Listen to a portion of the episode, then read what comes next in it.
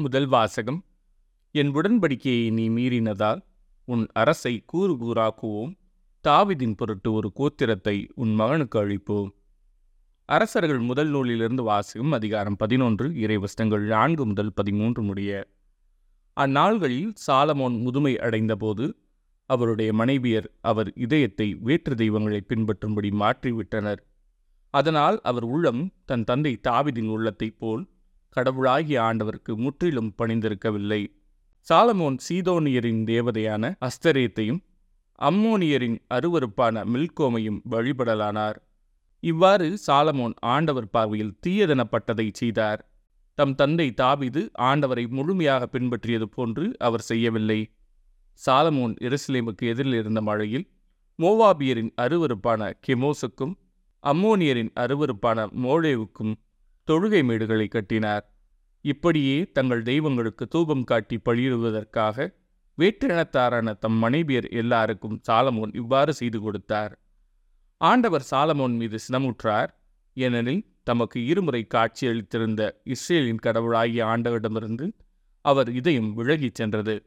வேற்று தெய்வங்களை பின்பற்ற வேண்டாம் என்று ஆண்டவர் அவருக்கு கட்டளையிட்டிருந்தும் அக்கட்டளையை அவர் கடைபிடிக்கவில்லை. ஆகையால் ஆண்டவர் சாலமோனை நோக்கி நான் உன்னோடு செய்த உடன்படிக்கையையும் நான் உனக்கு விதித்த நியமங்களையும் மீறி நீ இவ்வாறு நடந்து கொண்டதால் உன் அரசை உன்னிடமிருந்து பறித்து அதை உன் பணியாளனுக்கு கொடுக்கப் போவது உறுதி. ஆயினும் உன் தந்தை தாவீதின் பொருட்டு உன் காலத்தில் நான் இதை செய்ய மாட்டேன் உன் மகன் கையினின்று அதை பறித்து விடுவேன்.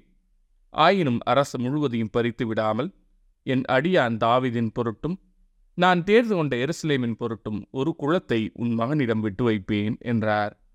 இது ஆண்டவரின் அருள் வாக்கு. இறைவா உமக்கு நன்றி. பதிலுரை பாடல். ஆண்டவரே உன் மக்கள் மீது இரக்கம் காட்டி என்னை நினைவு கூறும்.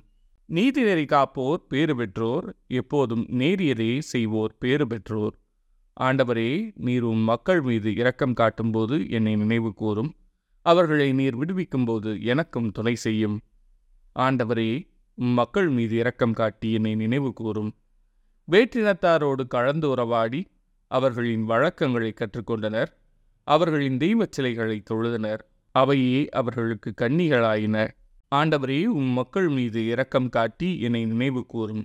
அவர்கள் தங்கள் புதல்வர் புதல்வியரை பிரிவுகளுக்கு பலியிட்டனர். எனவே ஆண்டவரின் சினம் அவர் தம் மக்களுக்கு எதிராக பற்றி எறிந்தது தமது உரிமை சொத்தை அவர் அருவறுத்தார் ஆண்டவரே உம் மக்கள் மீது இரக்கம் காட்டி என்னை நினைவு கூறும். நற்செய்தி வாசகம் சிறு பிள்ளைகள் சிந்தும் சிறு துண்டுகளை நாய்க்குட்டிகள் தின்னுமே.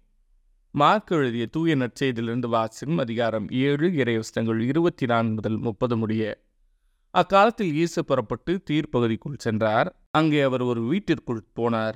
தாம் அங்கிருப்பது எவருக்கும் தெரியாதிருக்க வேண்டுமென்று விரும்பியும் அதை மறைக்க இயலவில்லை.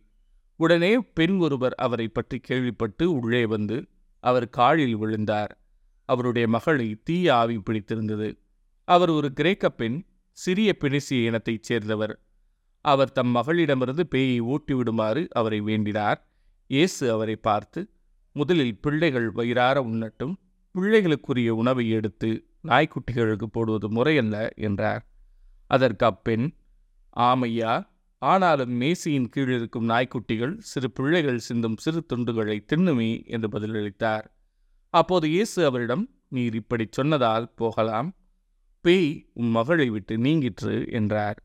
அப்பெண் தம் வீடு திரும்பியதும் தம் பிள்ளை கட்டிலில் படுத்திருப்பதையும் பேய் ஓடிவிட்டதையும் கண்டார். இது ஆண்டவரின் அருள்வாக்கு. கிறிஸ்துவே உமக்கு புகழ்.